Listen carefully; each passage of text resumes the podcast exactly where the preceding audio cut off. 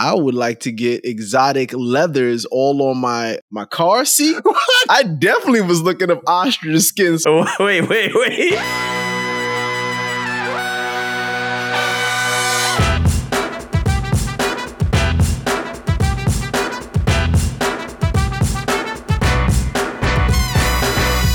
Leather Daddy is not fucking Google shit that I needed to add to the shit this, this show has made me Google.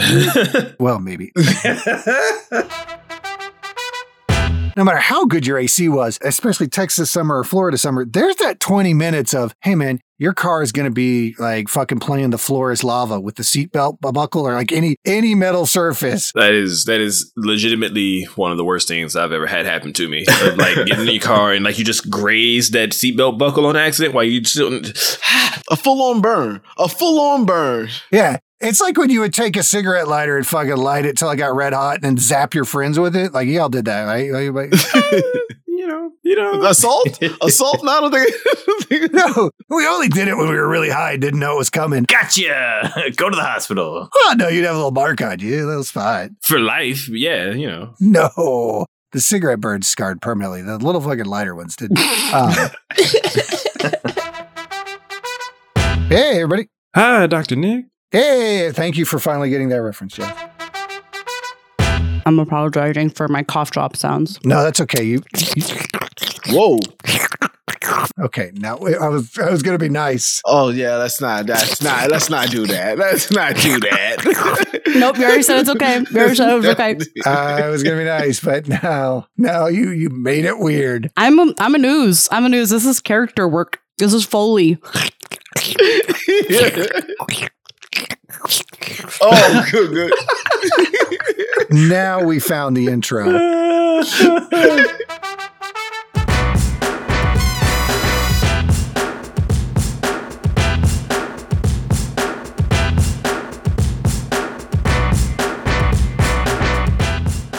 Hey, everybody, welcome to the Gimme the Loot podcast, the TTRPG podcast that quite frequently is horrified to discover how many times it used the same two words over and over and over again months later when editing a session. My name's Turner, and I'll be winding my way around the perimeter of this intro until those two words no longer have any meaning. Little bonus salt to anybody who counts how many times I say them this episode and posts it in the Discord. I totally won't kick you or ban you or mute you at all. There's zero, zero risk of that. I'm a good sport. You can tell by my tone. Episode 14 The party tries to find an economical solution to a common problem, and we enter the hallowed grounds of Yalhavar. If you're a new listener, welcome. We do sincerely appreciate you making time for us in your busy podcast listening schedule. And of course, if you're a returning listener, welcome back. And as always, a special thank you to our patrons who help us bring you bigger and better content. If you'd like to find out what they get for supporting the show, hang out afterwards. Of course, Gimme the Loot is not a family friendly show due to a mix of profanity, crude humor, gore, and whatever the fuck that was that Tori was doing in the intro. We're sorry. Yeah, any additional content warnings will be in the show notes below. And before we get started, once again, would like to encourage everybody to head over to bradyunited.org. Brady United is America's largest nonpartisan grassroots organization leading the fight to prevent gun violence. It's not about taking away anybody's rights, it's about reducing gun violence by 25% by 2025. Doesn't take a lot to be a better hero than one of the party of five. Here's your chance. On that note, let's get back to Tori as Mori the Ooze, Harland as Todd the Tiefling, Jamie as Eldrin Thaneros, Jazz as Fate of Noark, and Anthony as Babatunde, Agu. Let's start the show. As soon as she's gone from the light, the hold person spell that had been cast over your releases, and you are able to move freely again at that point. We will say Fate spends a sleepless night the rest of the night, somewhat in shock throughout the evening, and we will pop open to the uh, top top of the morning to everybody. Al comes down. You guys wake up to the smell of an incredibly savory farm breakfast being made. Somehow he has laid out a full continental breakfast on that big table. You don't know how he snuck down in the night and prepared it for all of y'all before you came down or why he has a waffle bar in his house, mm. but he does. Um, hospitality is a big thing to Hey, all right, come on, everybody, come on in. Uh, get yourself a good breakfast. Uh, most important meal of the day. And then uh, you guys, um, Fate, you know what you got to do, buddy. I know you went through your goth phase already. I'm glad to see. I see you got your lipstick from back in the day again. Put a little bit on your cheek there. That's a, that's uh, you gotten real good at that. Uh, and um, like I said, the last place uh, anybody saw Sally Mae was uh, up at the campus. I think that's a good place to start. I um, will clean up after y'all get out of here because there's a lot of different stains that y'all have left down here for sure. Um, I hope you guys don't mind if y'all will just use the bathroom downstairs instead of upstairs. Fate's mom is still upstairs before you leave. Does Todd like kip up? Do like a starfish kip up from the from the monk sleep? He wakes up very, very. He's always very tired. He's not very good until he has his Earl Grey tea, and knowing that they're they're they're tea people, there's going to be a good Earl Grey. He, he can smell it. It's, he'll be good. He'll be good. Um, so Coffee gives him the run, so he goes with the tea. There we go. See, like every every nuance that you give Todd has to be immediately countered with something like that. Coffee makes me poop. where is where though? Uh, As far as like you know, morning constitutionals for the rest of the party, who's going to be the one who discovers the uh, the bathroom situation that Todd has left? you don't discover it, sir. That's a That's the whole point of the upper deck. It's a yes. That's the whole point. it's found eventually. That depends on whether or not you guys go here or go in the Winnemejo. You know, are you a use a bathroom at your friend's dad's house, or you? I'll wait till I get in the RV person. That's entirely up to to you. Listen, listen, listen. I was once told that you're not friends. Out of character. Yes, out of character. You know the rules. You know the rules, Anthony. we're, we're not we're not friends until I take a dump at your house. That's the rule. I was told that by somebody. Somebody was me. Someone. It's- somebody was Yeah. me. That is a rule. That is a rule. Harland's a prolific pooper. It's No. Uh, all right, so yeah, uh, you, you guys wrap up in the morning. Wait, wait. Does does that mean that Todd is friends with Fate now? No, no, no, no, no. It's got to go in the bowl. Oh. If it goes in the top. the top to account. No, it counts. No, no. Uh uh I don't- I Oh, uh, you're friends. Yeah, you're friends. That is a friend prank. At the very least, you're frenemies. At the very, very least. Just prank yourself. Yeah, you love him. Eldrin, high or low? What's it going to be? Uh, I should say whatever I'm thinking and then go the other way. So let's Mhm. go the low.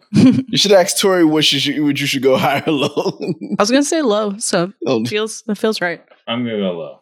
Uh, give me the give me the D100 then. mm, Nope. mm. 84. Mm, the streak continues. The streak What is going on? continues. It's almost statistically impossible for him to cast. It's a 50 50 chance. It's almost, He's never rolled it. it's almost statistically impossible. All the o- the only reason why he still has one now is because Tori rolled it in his body at that point, right? Mhm. and then uh, Tori, just give me a D20 roll. Jamie, get no Merle. Jamie, get no Merle. He's got one. He just doesn't get a new one. He's still rocking the Fabio, right? mm-hmm. Thirteen. 13. Just wakes up in slow motion. The item matrix, the universal uh, cube that it kind of floats around, glows a little bit, and it is a uh, a box of tacks. Mm. Uh, basically, so it's this big box of tacks that seems to be wrapped up a certain way. Mhm. Short range 45, long range 90. If thrown, it explodes into a 10 foot radius, creating difficult terrain. Any character that moves through the tax takes 1d4 damage per 5 feet of movement. Um, one use. So, box attacks that can be used to create caltrops basically by throwing them. You ploop out a box of tacks. You will have that until the next long rest or you use it. Free spike growth. Mm-hmm. Cool. So you guys give Al a fond farewell, load in the Winnemejo, and uh, Fate headed anywhere in particular? Are you going to Yalhavar? What's the plan, Fate? Um, everything Fate has tried to do has failed this far, so he's actually going to listen to advice for once and go ahead and take himself to Yalhavar. Okay. All right. Who's who's driving? I'm driving. Shotgun. You guys load up into the Winnemejo, pretty much loading into the cab. There's enough seating up at the front. You lock the compass into its holder, and it begins pointing towards Yalhavar. Um, hey, Eldrin. Um, I, I know you're driving, but um, just wanted to let you know. Um, something weird happened last night. Um, I know you tend to be our expert on things that are weird around here, Lots of weird shit. yeah. so I thought I'd yeah, I thought I'd uh, let you know. Um, so I, I, do you remember like after like shortly after we all kind of met each other, there was that quick trip over into the Feywild where you know time got all wibbly wobbly on us and. Um, then we came back and we were on our way to Taliesin to try and get ourselves unstuck. And then we got there, and then there was the uh, there was the, there was the woman or the, the the the the group of people, and there was the woman who said something about going to kill death, which seemed weird. But then like then they vanished, and then everybody else was just like, huh, nothing like nothing happened. But like we all remembered that there was people there, but nobody else seemed to know. Like you remember that? Remember that whole weird thing that happened? Yeah. Yeah. Yeah. Um, Yeah. The, the sword. Yeah. She like cut a hole in the thing. Yeah. It was cool. Yeah, yeah, yeah, exactly. Um, I, she, she came to my house last night, and um, Hey. hey, hey, hey, Okay. Yeah, I see. hmm um, does the name Galatea ring any bells to you? Everybody roll perception checks real quick. And I am not in roll 20, so read them off, but not all at the same time, like what normally happens. Am I rolling perception also? Oh. Uh, everybody except Mori. I was about to say Mori's just looking out the window. Todd rolled a 20. To 24 for Baba. 18. Twenty-three for fate. As Fate says Galatea, you guys hear a slurp, and you kind of look back to the couch that Mori is riding on as she's looking at the window. And I think, Mori, correct me if I'm wrong, your shape is normally like humanoid esque, Mm. right? But it's more rounded. There is the general impression of features Yeah. and, and clothing. Mm. But Mori has solidified into she's still somewhat transparent, still definitely an ooze, but the has solidified into a shape that has a level of definition that you haven't seen in a while. And she now appears to be a, a ominous six foot four, heavily plated, much more clearly a woman um, as she stands out the window. Sorry, more you don't even you don't even feel this. Just I like bump my head on the top of the window? Yeah, yeah you, you- like- clunk. As Eldrin kind of swerves a little bit, you clunk into it and you catch your reflection in the in the window. And I, I don't think Mori even really reacts to it, just kind of shrugs and go on. But Mori has subconsciously taken the form of Galatea at the mention of her name. Continue. Wait, wait, wait. All right. So, Do I see it in the rearview mirror while I'm driving? Yes. Like, El- Eldrin, give me just one second. I'll be, I'll be right back. I just want to, I want to test something real quick. okay. And so I turn around to Mori. Galatea, Bless you. Galatea. Does she, does she change again? She already looked at like her. Oh, I thought, I thought it was like went back. Okay. No, no, no, no. She she still looks like her. Oh, okay. All right. Never mind. Yeah. Oh, all right. Damn. This isn't a Beetlejuice situation, Joe. Yeah. Galatea, Galatea. I feel like Mori f- f- feels the word directed in their direction. Mm-hmm. Um, Mm-hmm. mm-hmm. Galatea, Galatea. like in a way, you'd say somebody's name and uh, and kind of like, okay, hey. yeah. All right. Well, um, Galatea, Galatea. Oh, Galatea. I want to react. I don't recognize the name, right? Do I recognize? Actually, do I recognize the name? Give me a quick religion check just off the top. Because I think Ogden very clearly not religious, but I think he probably would have given you at least a overview of the pantheon. Definitely to stay away from Tritherion paladins. Ogden and the Church of Tritherion didn't have the great greatest relationship even before the goons came onto the scene, but Mori is definitely one of those uh, kids that gets too into like mythology. Just like this, this is a cool story. Um, but I rolled an eighteen on religion. Okay, yeah, you know exactly who Galatea is and the story of the dual aspects of her nature as being both unyielding but also a bringer of peace and final rest.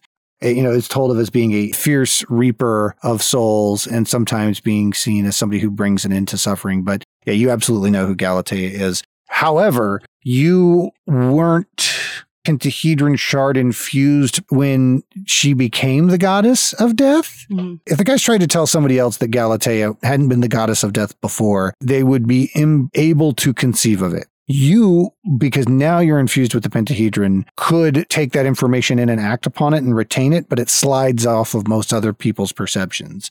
But you haven't been exposed to that information yet, so you would have kind of the traditional, by the book understanding of of who she is as a deity. Mm-hmm. so we'll come back to that in a bit. Um, Eldrin, but yeah, you, the name Galatea. Yes. Um, so that woman Yes, familiar. Yeah. mhm. apparently succeeded. Um, is now Galatea, and may or may not like it. I'm not. Uh, it, it- it seems like seems like there's a little bit of uh, you know, kind of tritherion thing going on. Um, long story short, uh, I might have been presented with another proposition that I might be able to save my mother with, but I'm not sure how that's going to work out. So What was the ask? Like quid pro quo here. the the the ask was the, the the the ask was not specific other than I will have an opportunity to provide aid to Galatea. and I would know it when it arrived, and that I would have a decision to make, and my life may or may not be on the line. And I show the I point at the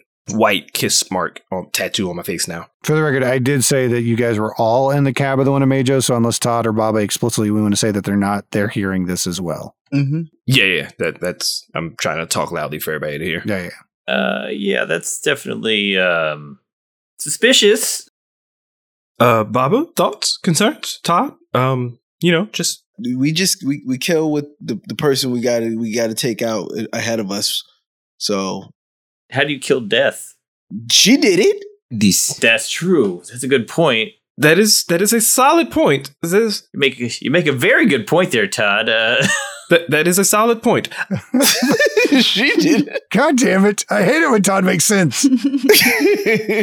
I, Todd, I will say that she did let it slip that she did do it with the aid of the sword. we saw her do it. hmm. No, we didn't see her do it. We saw her go to go do it. Yeah, yeah, we saw her go to do it. So we do know that she was. Yeah, we know a few people that know she was human, right? Yeah, Yeah, we're the only group. but you yeah, four are the only ones who know that there was a god uh, of death Yeah. beforehand. You know her? Me? You know this this is like I mean big fan. Pepper really loved when I would look like her and we'd fight with our wooden swords and she would kill death in like a fun kind of play way. Mhm, But that that happened. yeah, mhm. yeah, yeah. It was.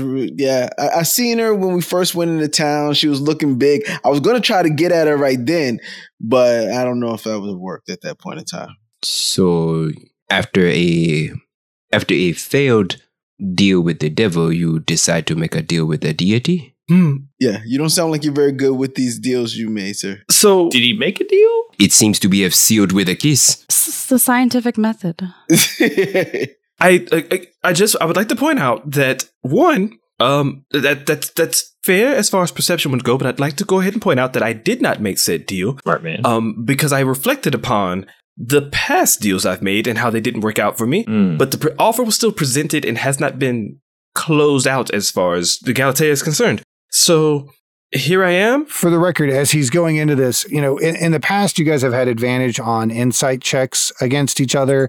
I will tell you now, the bond has progressed to the point where you automatically know where the whether or not other members within the group are lying to each other. Only to each other, not to other people. Mhm. But you can no longer lie to each other. You can try, but everybody in the group will immediately instinctively know that it's bullshit Hmm. because you'll be able to feel it. Welcome to another disadvantage, kids. Boo. Wait, was I lying? I didn't lie about anything just now. No, no, I'm just saying, as you're going into that, if there might be any suspicion that Fate's holding anything back, you guys automatically knew, and this is the best place for me to drop that little nugget. So there you go. Okay. This really only seems to be a disadvantage for Todd. What? Todd is the one that does all the lying. That is true. what? So, um, and I'd like to point out again, um, the deal that was presented to me, the final uh, clause of it is uh, dependent on my decision. Uh, my life is at stake. Oh, pff, yeah, that part sucks. Uh, yeah, that's, that seems all right. Fucking Todd. Uh, but if if I recall correctly, um, your life ending uh, could cause catastrophic world-ending boom blap explosion. yeah. Only if, only if it happens before we do the shard thing. So let's just take care of his shard first, and then if he dies, he dies. Uh, Is that how that works? Are we? Are we sure that that's? what if the favor comes before that? Doesn't seem like a foolproof plan there, Todd. Listen, I'm just I'm workshopping things. I'm just workshopping. Are we absolutely certain that our that our stabilizing shard protects us from the causes of the the death? No. No, we're not sure. It stops that person from being a goo monster, doesn't it? Uh, goo monster. Ooh. Where's it? Uh, M- Mori is is Ognum awake in there? Oh no, we left him with the robot body. Ognomaton. Has that been said? No, it has not. More, more fully spaced out and just chimes back in with that. No, it's fucking canon now and genius. The Ognomaton. no, uh, the Ognomaton. You guys do still have access to Ogstar. He did explicitly say. He did, yeah, But the Ognomaton um, did say he would be out of contact. Other than that, for a while. Yeah. for a while, yeah. Mm-hmm. I could send him a little message, maybe, if you guys wanted. Just like a quick parent text, you know? Um, if I might get like a single word response, but if you had a question, I could try.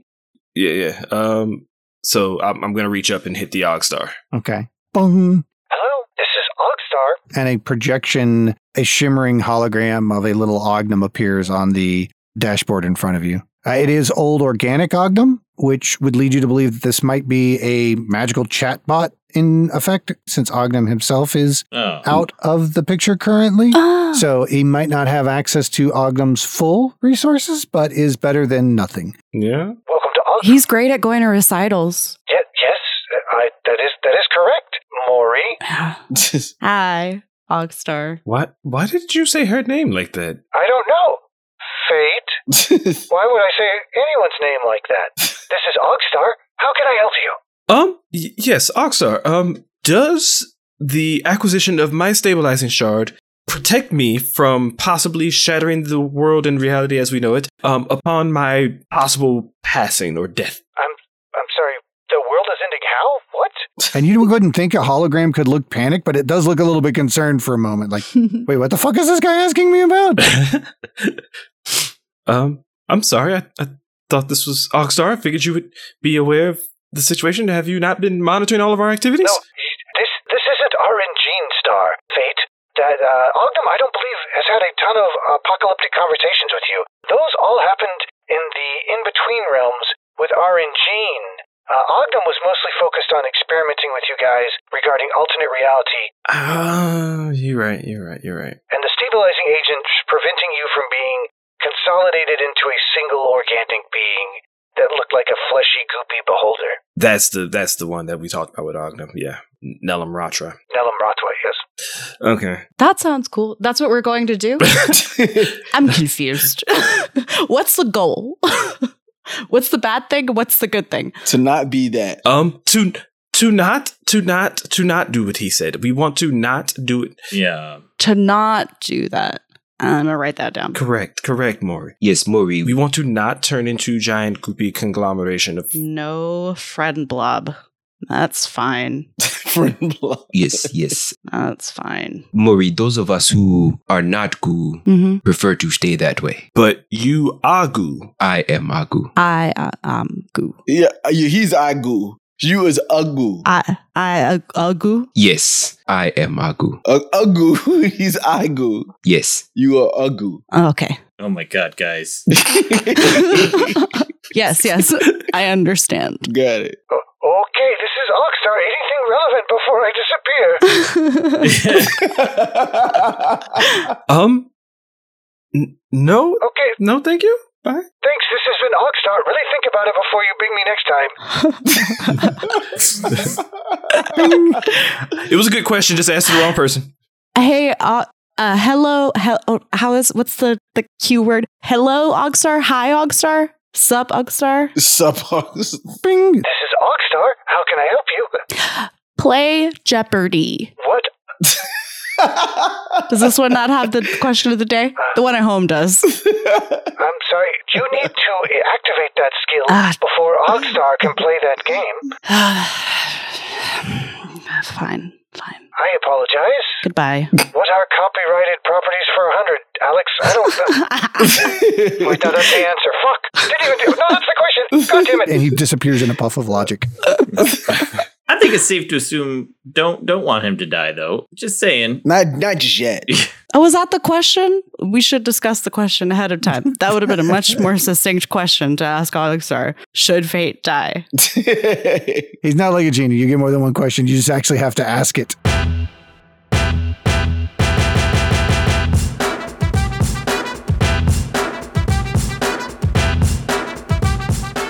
You know, Harland has a surprisingly complicated and Byzantine set of rules of etiquette. 90% of them involve a bathroom, but still, it's impressive in this day and age that somebody truly maintains the old traditions. Hey, gang, uh, mid show announcements. Uh, Mondays, 8 p.m. Central Standard Time, twitch.tv slash GMDLcast. We do a live stream. On that live stream, do we play Dungeons and Dragons? No. No, we do not. Why would you expect an actual play podcast to play Dungeons and Dragons on their stream? That would be ridiculous. We do D&D adjacent stuff on the stream. Okay, what the fuck is that? Well, community interviews, character creation workshops, Mad Lib style one shot generation. Sometimes hanging out, talking shit. Lately, been a lot of Baldur's Gate gossip. All spoiler free, more really about who's a long rest and who's a short rest, if you know what I'm talking about. Our newest show, Abyssal Chicken Soup for the Adventuring Soul, totally was centered around real letters written to Abby the Abyssal Chicken from adventurers asking for advice that the Pentagoons, not the cast members, that the Pentagoons gave totally appropriate and mature advice in response to. So you can't miss that. That's almost like community service. And most of us have at least a little bit of that we need to clear. And speaking of getting clear, you know what's not a cult? Our Discord. That is a really welcoming, inviting space full of some really cool people who support each other, talk about the show, and celebrate how much they all enjoyed The Last Jedi, especially Dreeken. I have never seen somebody go paragraph by paragraph, rebutting every negative thing that he sees online posted about that movie. It's changed my mind. Totally respect it. So get up on in there. We used to just keep it for patrons, and we still reserve the really fun bits for the patrons. But, you know, everybody's welcome, and you get a chance to chat and contribute ideas and get the most up to date news outside of our social media, which is kind of a mess right now because there's so much of it. I mean, look, man, we had Twitter mostly down, and then that is just mostly Russian bots. And now there's the blue sky and threads and Instagrams and the. I, I, please just join our Discord. It's so much simpler. But you know what you can still do that is, is super useful and handy? Head over to whichever podcast platform provides you with your entertainment and rate, review, and subscribe. It would really help to let a few people know that we finally stopped doing episodes about the evaluative derby because apparently five episodes in the same location might have turned a few people off. And, and we could absolutely you know use use a few of them to come back. So you know give us some stars post some positive reviews. Let the algorithms know that we are a valid member of society with 0.0 community service remaining. Huh? Cool. Much like kevin mccarthy my stream of consciousness has now run dry. Back to the show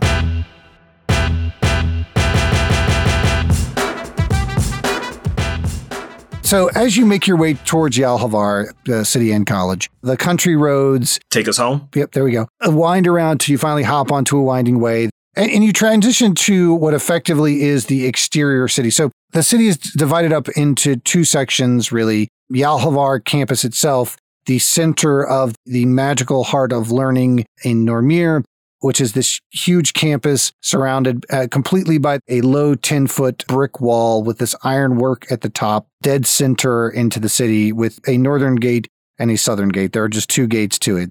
The city surrounding it is a mix of brick and timber uh, structures that, uh, that very much look like you would imagine a college town for mages would look like. So imagine fucking Portland in a fantasy fucking environment. There are bookshops and little magical spoon stores everywhere. Mages of all stripe and type lounge in different coffee shops, uh, debating sophomoric magical theory endlessly. There are more than one or two fucking groups of mages circled around a hookah at one particular stop, blowing different cantrips into smoke rings. A fairly middle class looking city as you drive through it. Uh, everything appears to be crafted to support the school, to provide services to the school and the people that attend it coffee shops, bookstores, uh, little restaurants, little out of the way places, the occasional side cafe that clearly doubles as a place for bards to gather and, and play music. Are you going to try and go through the northern gate or the southern gate into Yalhavar? Uh, we're coming from the south, correct? Correct. Yeah. Yeah. So yeah, yeah, we're gonna go in from the southern gate then. All right. So you guys uh, wind down to the road and, and approach the southern gate, glistening red brick wall that encircles the entire perimeter of the campus. On top of the wall, there's this ornate ironwork, not spikes, but these peaked ironwork that runs along the perimeter of it, and this archway, which wouldn't be wide enough to uh, accommodate the Winnemejo, even if the guards weren't stopping you. And, and, and guards is, is probably an over exaggeration there are two individuals wearing uh, what are clearly are a campus official uniform, a centaur on the right hand side of the gate and a hobgoblin on the left hand side of the gate wearing like this dark, dark blue uniform with yellow embroidery and piping across all the seams. Um, and this really elaborate seal of Yalhavar on their breastplates it's almost a combination robe slash uh, it's it's basically like a, a, coat that has that bell out at the bottom that has like the like the bottom looks like a like almost like a, a mage robe but it is it's much more stiff a much more military dress to it. I mean they they wave their hands up as you guys approach approach up to the gate. The centaur who yes even even the centaur has the coat on which then kind of drapes across her back goes um gentlemen excuse me I don't what what do you think you're doing? Taking a tour of the school. yeah no you can't pull that up in here and we just don't let anybody onto the grounds. What? So if you would like to, uh, if you'd like to park in one of the, uh, the campus lots, Is it paid parking? Is, is it free? Um, I stick my head out and uh, f- uh excuse me, excuse me. Um, I am actually alumni here. Um, is it possible for us to get passage with my with have my do you have a current parking pass for the year? Ooh.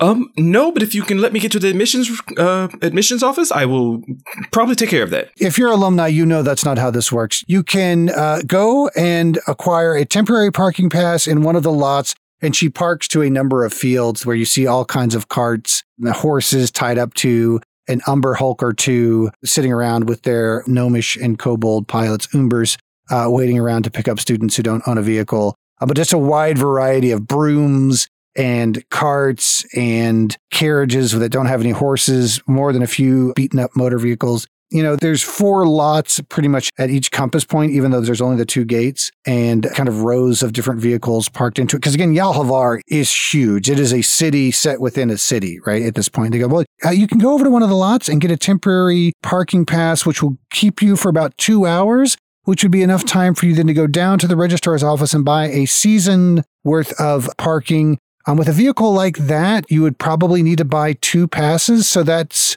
yeah, about 550 gold, I think is the current rate. Um, We've only got one single axle. Would sh- she be able to s- to see me Um, mm, if I was kind of sitting like looking out the window and the, like could I put my hat on and change? yeah, for sure, for sure. Okay, I'm gonna put the hat of disguise on and kind of look like a like a female version of Fait, but somehow s- snootier. Okay. and lean my head out and look at her.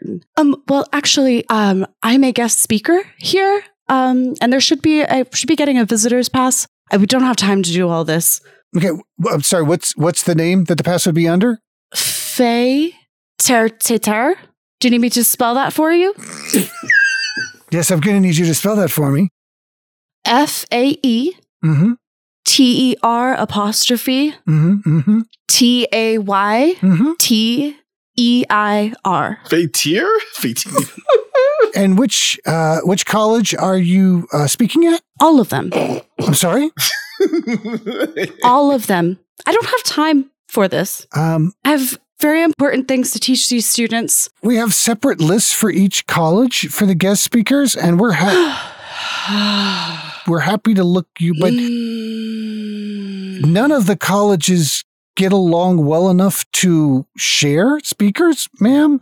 So if you've been informed that they exactly. So, would you like to talk to all of them to discuss my presence here? You've clearly been the victim of a cruel prank. It happens all the time with the enchanters. If you will go park in the lot, we'll be happy to um, let you onto campus to get this resolved. I, I will tell you, this ruse, Mori, will get you guys through the gate. It won't get the vehicle through the gate. Ah, Part of this challenge would be you guys getting onto the campus. between Fait claiming to be an alumnus, which he's not, and now this ruse that you are doing, you guys would be able to get on to campus possibly with a with a guide, but that still isn't going to provide uh, parking for the Winnebago on campus.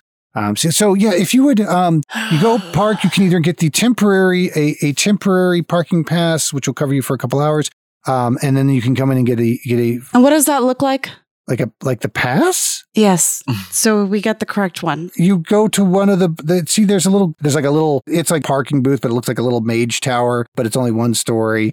And there's a little desk that the extremely bored looking student or townie is leaning out over, uh, smoking a cigarette. I mean, you see a vehicle pull into the lot and they snap their fingers and a little scroll appears and it writes on it and then it floats around and it sticks to the window of the vehicle. It's, it's enscrolled Hmm. and basically that lets them magically know that they created it Mm. and then it disappears after two hours. Or you, if you have the parking pass, that's a uh, a more permanent placard that uh, is enscrolled with the seal of the college that you belong to, and that'll that'll get you right into the lot. Okay. what happens if we stay past the two hours? Is towing enforced? I don't, I'm looking for signs that say towing is enforced. Um, well, your vehicle is booted. Um, in that it is turned into a boot, um, and then we take it back to a shelf and we put it on a shelf until you pay fine, and I can get it back at that point. Is the fine more than the parking pass? Oh, considerably so. Okay.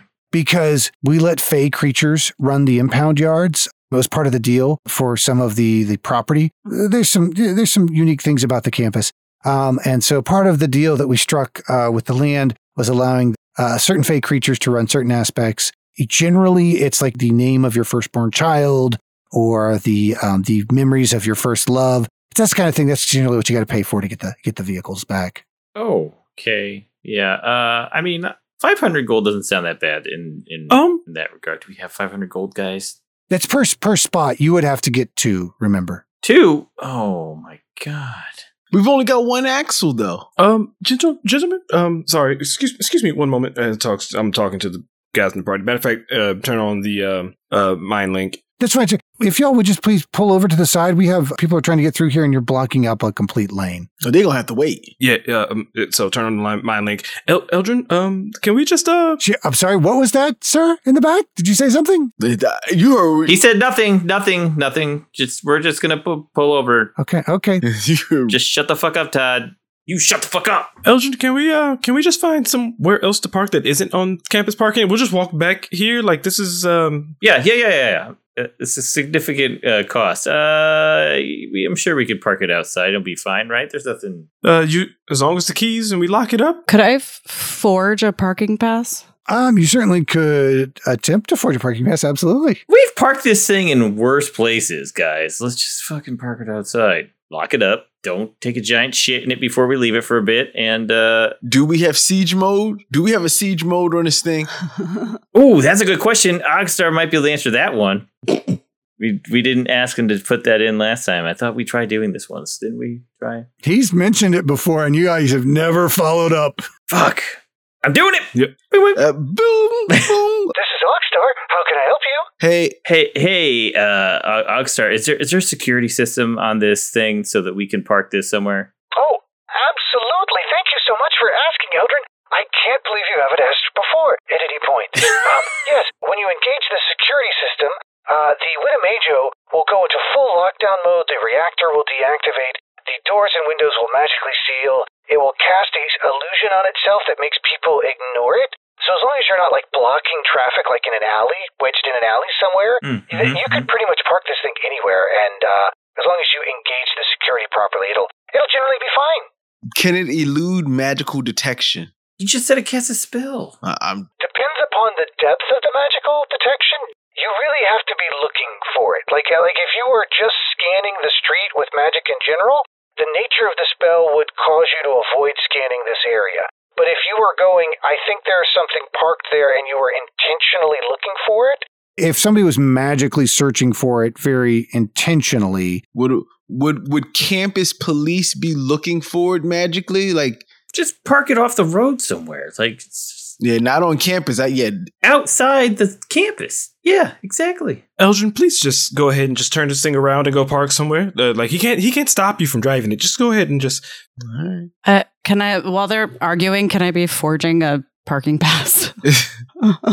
Yes, absolutely. Do you have a forger's kit or anything, or what are you doing? Yep. Um, I have a forgery kit and I have uh, my background feature as long as I've seen um, the kind of document that I'm trying to copy. Hmm. I can forge in, uh, official papers. I will say you, you can grok and f- see a parking pass hanging from somebody's, I don't know, fucking rear view wagon mirror. Like, yeah, you can see one attached to one of the vehicles in one of the lots. That's it. Like, because the vehicles either have that temporary scroll or they have the parking placard. So, yeah, you would be able to, to suss out one of the placards and attempt a forgery on it. Yeah, I'm gonna do that. It's going to require an arcana check, though. Hmm. Arcana. Okay. Normally, I would require a sleight of hand for a forgery, but I'm going to give you the benefit of the doubt that you can forge a parking pass. The question is whether or not you can inscribe it with the magical glyphs of authenticity that they will test for it. Hmm. So, Arcana check to see whether or not you can spot those out and get them all created. Oh, hold on. Uh, I don't think that ten is gonna. That's- So we're not just going to park the invisible car. We're not. yeah, but No. now now we're now we're parking it. That was very solid. El- El- Eldrin, Eldrin, please, please, Eldrin, just please, just leave and go park this thing somewhere else. We will walk. Yeah, I, I, Hold on. What what was the Arcana roll? that's that's a, what that was. That was a ten on the car- Arcana, and I'm driving off. Mori's embarrassed and, and crumples it up and uses a sorcery point to, to roll to do it again. I'm using uh, magical guidance. you guys are arguing back and forth about where to fucking park, and Mori sets up a little fucking desk and folds it open, like folds open three different ways. She's shaving down a wooden placard into the shape of a card. She pulls out the exact correct right royal blue to paint it. Uh, manages to to use a cantrip to dry it off. Coats it with appropriate lacquer. It, it, like has four little different uh, hands come out to uh, artistically paint on the school seal and is now working on the runes of authenticity. What was that second arcana roll? That was a 16. And looks like she's done a pretty okay job at it from what uh, from what she would believe. What she would believe. Eh? I say siege mode. I don't know, guys. I think we just parked the invisible car. Siege mode, yes. I say siege mode. Siege mode with a placard just in case. Just the the double doses. Yeah, just hang it in there also. Just backup plan. Yeah. Okay, I'm going to write that. So the way this will work, I'll write the 16 down. At some point during the adventure, the campus police will make an opposed arcana check on that placard roll, and you'll find out how that goes when you come back to the Winnebago. So Wait, wait, wait, wait, wait. Why don't we just go? But invisible siege mode, though. Yeah. you are committed to this course of action. no, no, no. I am sorry. We definitely said we were leaving. I definitely said we were going. But as you guys are doing that, Mori produces what lo- appears to all of you to be a very, very well done forgery of the parking pass. And, and yeah, it seems reasonable that you guys could park in the lot, put it in siege mode, which makes it not invisible. okay. But it's uh, if anybody's familiar with Hitchhiker's Guide to the Galaxy, and if you're not, what the fuck is wrong with you? Uh, It effectively erects a somebody else's problem field around the Winnebago and so people don't notice it. But she could then turn around and, which if you don't think the campus police at Yalhavar have the ability to see through magical illusions, you're not paying attention. But uh, you can then slap uh, at the parking pass uh, uh, and stick it to the outside because it magically attaches to whatever on the outside of it. Look, a 16 is a really good forgery. You know, I will tell you that much. I am not going to fuck you. he is absolutely going to fuck us Uh-huh. with this. Yeah, no, we're fucked. we are so fucked. Yeah. I will roll in in quote unquote in front of the screen. I will let you guys know when I'm doing the roll, and we'll show it to you, and then we'll edit that bit out, and, and we'll just we'll just deal with the reaction. he only rolls great on death saves against us, like uh, against people uh, double stomping our faces in. So he we should be all right. He he rolls great every time the opportunity presents itself for him to fuck us if the dice allow him. Well, look, that's the universe. That's not me, guys. I don't know what the fuck to tell you. And, and it's not like, it, I, if it makes you feel any better, it's been that way with every group I've ever played with. I, I have legendarily good dice karma. So much so that one time there's a guy that was hanging out at our apartment. He's like, I'm going to play craps and take you guys for money of what you're worth. And he challenged me because he thought I was just the dumb, fucking goofy, uh, nerdy kid. And all my friends were like, dude, you don't want to play dice with this guy. Please, please don't. I took that guy for 200 bucks and all his weed. So don't fucking play dice with me, man. I don't cheat. It's just the universe fucking occasionally makes me roll when it's when it's narratively Hmm. narratively exciting. So anyway, you guys park in the lot. boop boop. Man, the key keys get keistered unless you guys want to make a case for something else happening. Nope. Mm-mm. Why would we do anything else at this point? Eldrin twerks to the left and then twerks to the right to engage security mode. The the windows lock down and the Winnebago fades from public's consciousness. Uh, you guys approach the uh, the gates to Yalhavar. The centaur gives you Mori a guest speaker lanyard, um, gives Fait a alumnus lanyard, and then gives the rest of you guest lanyards, and then snap her fingers and a. Most of y'all would just say Elvish, but what Fait and Eldrin would recognize as a young elf. A woman hops over, is wearing a simpler version of their uniform, and is introduced as this is uh, docent Yakin Hoff.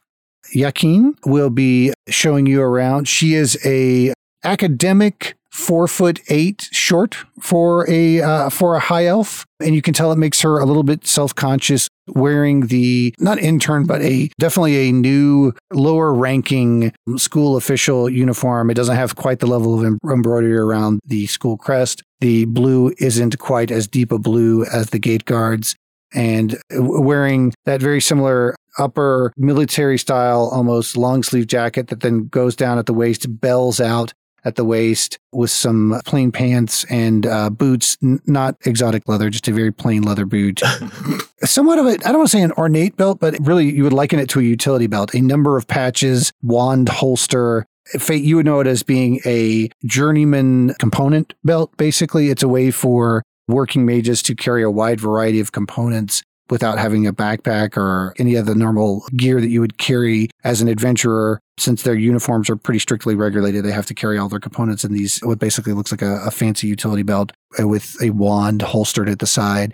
I certainly take you straight to the hall, but it is tradition to give you just a quick walk around campus beforehand, especially in a, a- an alumnus. I am quite pleased to be able to have both an, an alumnus and a, and a visiting speaker under under my responsibility at the same time. Do you do you mind if I if I give you the uh, the official official walk around real quick as we before we head into the to the main administrative building? That would be nice. Faye, do you have time before you need to make it to your speaking engagement? Oh, yes, my speaking engagement isn't for another week, but you know how I like to arrive at a place ahead of the time and know where all of the exits are and where anyone could possibly be because of my social anxiety. She's very excited that you that you said yes to this, uh, and she it tugs at her jacket a little bit and begins walking you basically around the outer perimeter. So that the campus is organized in I I don't want to say a number of rings, but you can definitely see that there is a a strata to the way that the campus is organized and the way that the buildings are organized. As she initially starts walking you around, she you know she starts her very canned speech and she goes, you know, of course, everyone knows study at uh, Yalhavar isn't just about learning to master the arcane. It's about learning magic to become a master in the field. Whether you're a clairvoyant historian, and an artist capable of painting in color, scent, and music, an orator whose words can heal, a, a scientist capable of defining new laws of reality through experiments powered by the arcane fires of, of evocation or, or, or any other profession. You know, th- there are certainly a lot of other schools that can claim achievements in specific magical fields. No school has ever had a greater repository of, of arcane knowledge or greater mastery of traditional magic than Yalhavar. Um, magic, and as she makes a sweeping gesture with her, her arms, is everywhere on campus. Uh, the campus encourages finding magical solutions to the most mundane problems. And as she gestures over, you can see a student walking towards a dormitory with just a massive pile of books floating on a Tenser's floating disk. Um, you can see campus groundskeepers using prestidigitation to clean up some wadded up papers that had been discarded by a careless student. Everywhere you look, there is somebody employing magic in some way or, another to uh, do the simplest tasks. You know, when a student encounters a challenge that's beyond their current resources, they're expected to hit the stacks of one of the libraries. And she points inward to the center of the, the campus. Um, and it, again, kind of as you look, the outer ring tend to look a little bit newer. Um, they are solid brick buildings. Again, that, that very solid deep red that makes up the wall, but some of them are even three or four stories taller than the wall would, would normally protect. They are almost uniformly this square or rectangle, very mathematically designed. You can see that the heights of the windows in relation to the width or the shape of the building, it really form the details of a cube. Everything is, is very uniformly cut and arranged, peaked tiled roofs with gabled entries out in the front, row and row of these. And this is you know, and this is where we have a number of lower coursework classes as she's kind of weaving you around through these uniform buildings. It, it gets repetitious. It gets a little bit disorienting as she winds you around. Todd, you're in nerd hell. Like it's just mobs of wizards bespectacled carrying books, Mhm. people talking arcane theory. It is a thousand fates dropped into a, one city in one place, talking in, in ways that you can't imagine. It, you can feel some pressure start to build. And again, it still mimics that very uniform build, but as she curves around, because this is where um, there are a number of residences. And of course, this is where the different magical societies, the the fraternities and sisterhoods and groupings have their their chapter houses. It's basically like like Greek row. This is basically where all the, the fraternities and sororities and non-binary gatherings have their individual chapter houses. And it it's it still conforms to that very structured architecture, but we, here's where you see a few more gables in front of multiple entrances. The windows tend to be open a little bit more. A few of them have wall hangings or tapestries hanging down beneath the window with the the symbols of the individual chapter house, like Chi, Phi, Kappa, Omega, or magic missile, sleeping spell, something, some, insert something wizardly here. Insert something wizardly. But as you guys are walking through this part, it has a, a little bit more of a casual feel, and you you hear something, Todd, and it at first it just catches your ear a little bit, and you, like you kind of glance around, and it doesn't seem like anybody else has picked up to it. Is the the docent's ramblings about all the different ways that magic is expressed through Arnosia, and how you know, Normir, we tend to describe magic in terms of lines of raw energy and, and ley lines in arcane formula and how Raelian giants, like that goes to a slow, dim rumbling as you tune her out, typically as you do when you tune fade out when he starts talking about anything specific. Mhm. And you you hear this bow bow bow bow like you hear this this almost elemental tune. There is a tingling. Everybody give me perception checks real quick. And the plums, uh, tingling in the plums. Not the horns. I was going to go the horns, but okay. See if anybody glances back at Todd at this moment. 19. I got a 19. I got a 22. Oh, I got a 19 also. See there. You guys are trailing along behind the docent, and you notice that Todd has stopped and is starting to get a little bit uncomfortably away from all of y'all. Um, and you're still not sure if that body swap was just the way that the pentahedron swaps will work now, or if Todd's going to get teleported. But he's he's starting to trail behind, and Todd, you're in a little bit of a dreamy state to where you've you've slowed, and you can feel yourself kind of doing that drunken swerve, almost where you're veering a little bit towards what you feel like is the source of that tune of that beat. And you guys can see almost a slight, you catch just for a glimpse, just for a moment, what might be a slight bluish flaming highlight that twirls around the, the, the whorls of Todd's horns. It's just there for a moment. Um, and then the docent stops and goes, sir, sir, sir um, excuse me, sir. And she kind of snaps and it snaps you out of it for a moment, Todd. Mhm. And she goes, uh, "You're, I'm sorry, sir. You're you're headed towards uh, Omega House. I would prefer not to go over there, if at all possible. Can we just? It's a little bit of a um, it's a little bit of a party whoa, whoa. fraternity with a little bit of a reputation. Reputation for what? Well, Nerd. oh, I'm I'm sorry, sir. What was that? uh, nerd. You see her reaching into a pouch and coming up with a handful of colored sand. That you, uh, Fait, immediately know is a sleep spell in the offing? It's, no, no, that's the sleep spell. This Fait is just like nodding and stepping to the side to open up the lane. I, I, I didn't say anything. I didn't say anything. Yeah, yeah. Om- Omega Health, you, th- I wouldn't surprise me if you were a legacy. you know the the magical uh, societies we call them fraternities and and uh, sororities because they you know that was traditionally what they were but they're much more open than that now there there's a lot more of a of a back and forth between people who join except for omega it is the fraternitiest of fraternities it is the broiest of bros we're not exactly sure why they're still allowed on campus there have been rumors of hazing incidents and a surprising number of tieflings but Oh, they do throw the best parties. There's no party like an Omega party because an Omega party doesn't stop. So So Wow, wow, wow. Yippee, yow, yippee, yay. No. I've, there is one question that I've been dying to ask. Hmm. How actually impressed is Fait comparing Yalhavar to Corellon's?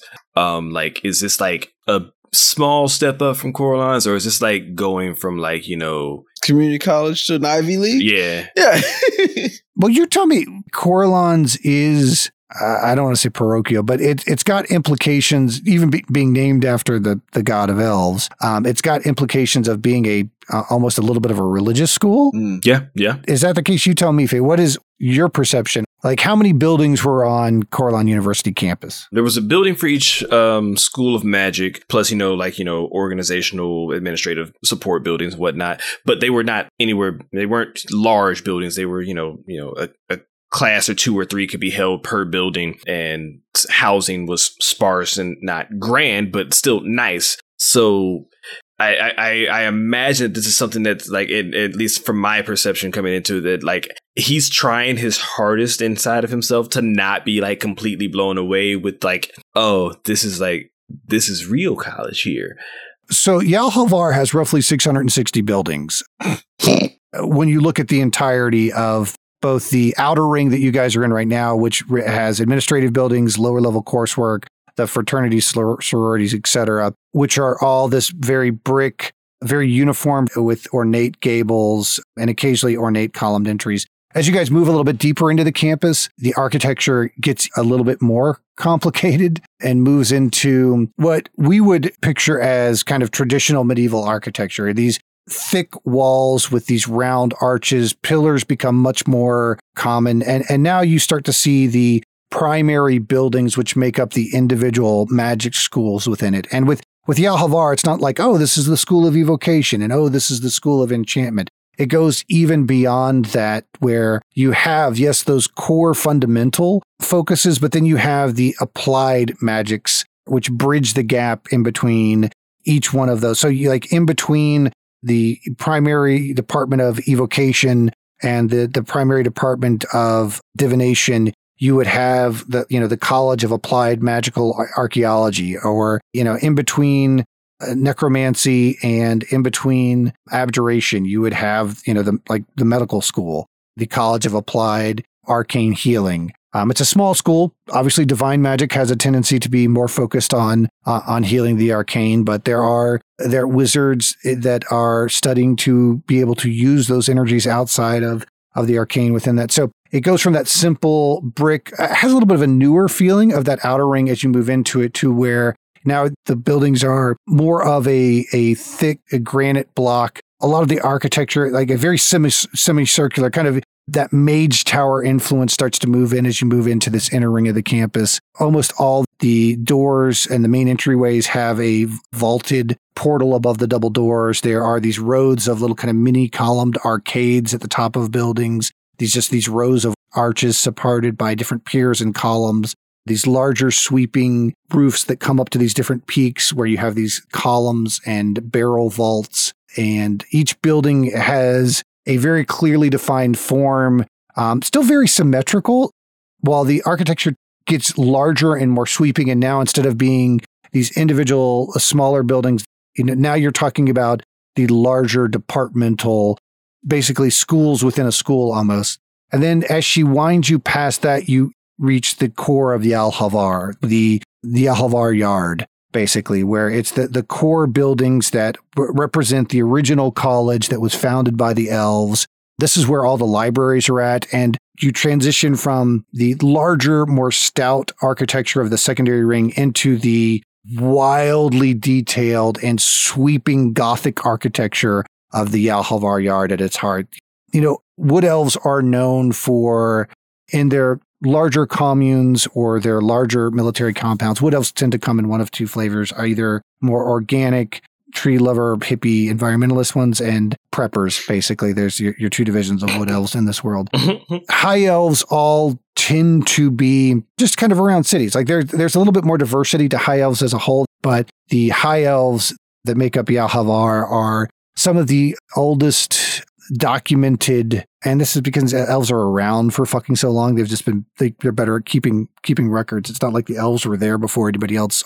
All the races basically evolved into i don't say sentience because that's not necessarily appropriate but the impact of the godspire triggered a leap forward in, in cultural evolution. The elves were better at keeping records than anybody else right from the very beginning so it occasionally gives that perception of a more consistency of culture and society but these are also the snottiest elves. These are the ones that probably skew most towards the traditional fantasy elf snob version. Those are the ones that came together and formed Yalhavar.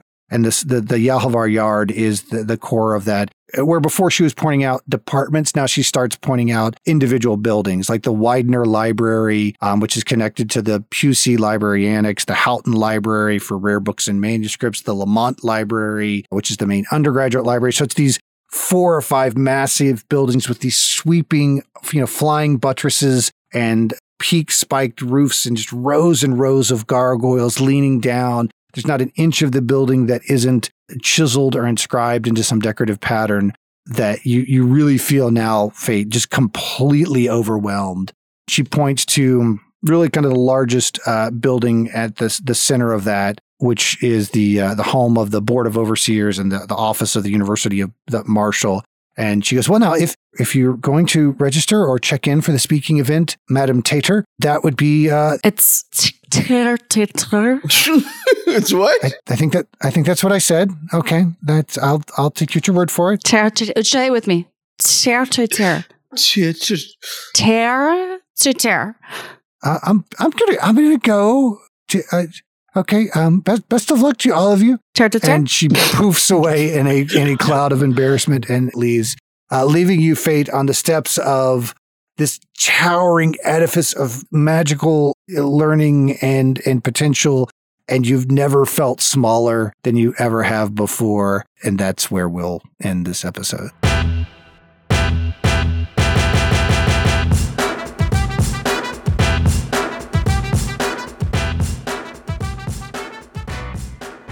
Okay, an argument can be made that Mori has done a pretty solid Baba, and an argument could be made that she's done a very, very solid Fait uh, at this point. Those of you lobbying for this to become a one ooze show with Mori playing all the goons, I hear you.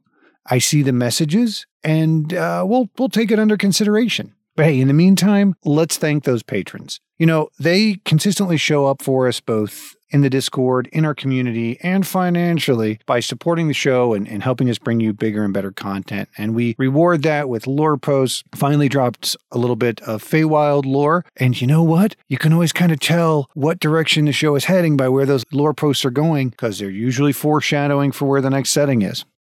Bonus podcasts like the Hunters Party. We're getting back in the edit booth on those this week. Have like four in the tank that we just need to crank out. I know I said crank, deal with it. Swag. We're deep in the throes of a tournament of champions, which is the PvP tournament where the players fight each other for bragging rights and a championship belt. This is Tori's first talk, Tori's first match against Eldrin. Uh, normally that's locked behind the $5 tier, but we've opened that up for everybody. So if you're a patron supporter at any level, you'll get to sample Tori and Eldrin going at it in combat. In combat, you sickos, combat it really does help us provide you with even more entertainment. So, you know, you benefit just as much as we do. Yeah. Anyway, better be Beaveranus, Daniel, Ken, Kirk, Malohai, Mr. Smee, Sundance Sid. I know you're asking yourselves, what? I've supported Todd for all this time and he hasn't pooped in my toilet once? Well, add your address to your Patreon profile and maybe, just maybe, the next time Harland is in your area, he'll prove just how much you mean to him and his character and the podcast by pooping. This is about him coming and pooping at your house, right? You get that, right? Okay. Also, we reserve the right for Harland not to poop in your house. Uh, strangely enough, we also do reserve the right for Harland to poop in your house. He gets to have it both ways. A roboticized private eye, Bard out of hell, Bryce, Cosmic Worm, Mr. Bible Pants, Dean, don't use good yarn on bad conspiracies. Dreeken, man, again, Dreeken, your love for Rian Johnson's interpretation of Star Wars mythos knows no bounds. It's impressive, man. Encyclopedic, I would say. Korobe Nikki Bobicki. Well played, ma'am. Well played. Memento Mori. Miles. New names only. Mori wanted you to know for your support, she has looped one and a half hours of that slime noise. And you'll be getting that in your inbox and you are required to listen to it. It's like the ring. If you don't listen to it and then immediately pass it on to two other people, you won't die, but it's a really unpleasant experience for most of us. If you're into that, that's your thing. Okay, we get it, but man, not so much. Hannah, Yogan, Kalevi Helveti, Loki the Angry Dwarf, Martian, Rin B, Thomas Jacob, Bill, you know, some people might think that Eldrin's parking and taking up most of that second parking spot is just his completely kind of asshole way of parking because, you know, Eldrin. But you know what he's secretly doing? Secretly saving you that spot. I mean, he's not going to probably be in the window major. You get there, and so you're probably going to have to park further up the street and walk. But it's the thought that counts. And in celebration of Fait's arc, he doesn't currently have any supporters. Bill, Dr. Death, Gibbons Camp, Matt, Professor Flattop, Saga, Zork, and of course, resident Alpha Patron Lee. You know, in Tabashi custom, you really know that somebody's your friend when they empty your sandbox. Kind of an opposite thing instead of, you know, bringing a turd to your house, they're taking a turd away from it. Because fantasy. So, once again, thank you to all those supporters. Uh, again, we can't say how much we appreciate it. But that's only because the emotional walls we built over time due to our, our upbringing really makes it difficult for us to connect with people and show gratitude. It's um something we're working on and by working on I mean producing a D&D podcast. Anyway, look, it's a rough time for a lot of people out there right now. Things are weird. Maybe you just lost your job as speaker of the house. Things could be tight. So, it's okay if you can't support the Patreon. We we understand it. But you know what you can do? You can tell somebody about the show. And seriously, I, I know this is something that we ask every single episode for, but I do want to take a minute here to signpost this. Due to a irregular publishing schedule at the beginning of summer, our numbers are down a little bit, which is understandable. That kind of thing happens when you, you shift things up. That's okay. But would like to get them boosted up back to where they were at least by the end of the year. And we're going to do some things on our side for that, but really would sincerely appreciate it if everybody made a little bit of an extra effort to just mention the show and encourage one or two people to pick it up and start listening. Really easy. All you got to do is send them a link to gmdlcast.com forward slash listen. That will have a link to every possible podcast platform with, with which they could listen and will help boost up the show. I, mean, honest to God, we've run ads, we've done collaborative promos. We're probably going to do more of those in the next couple of months. But the, the best way, the best way for a show to grow is for the people who listen to it, the people who appreciate it, to evangelize it. The only time I'm going to ever ask you to preach to their friends, family, coworkers, people at their game store, all of it. Because one in five people, one in five, decide which podcast they should listen to next based on the recommendation of somebody they know. One in five. Without that, that would be like losing one of the party of five, like Todd. And how would we ever understand the rules of real estate and social bonding in this world that we're building if we didn't have Todd? I don't know. And frankly, I don't want to find out at least for another year until we finish this campaign, and then I'm blessedly, blessedly free. No, not really. There's no end to this for me. This is a problem. Anyway, thank you for joining us. You all are fantastic. It means the world to us that you join us in our little corner of the actual play universe. Thanks again. Thanks for your time, and hope you enjoyed the show.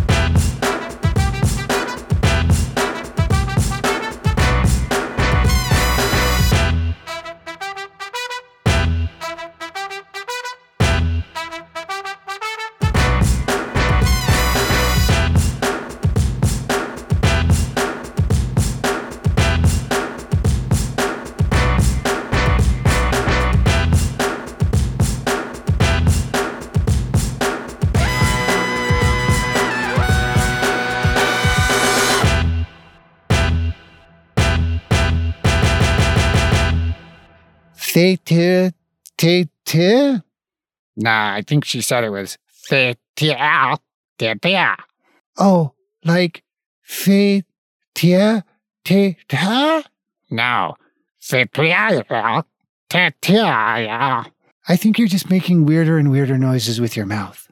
Yeah? Well, you try doing two voices each other in a conversation. See how easy it is for you. Ah, point taken.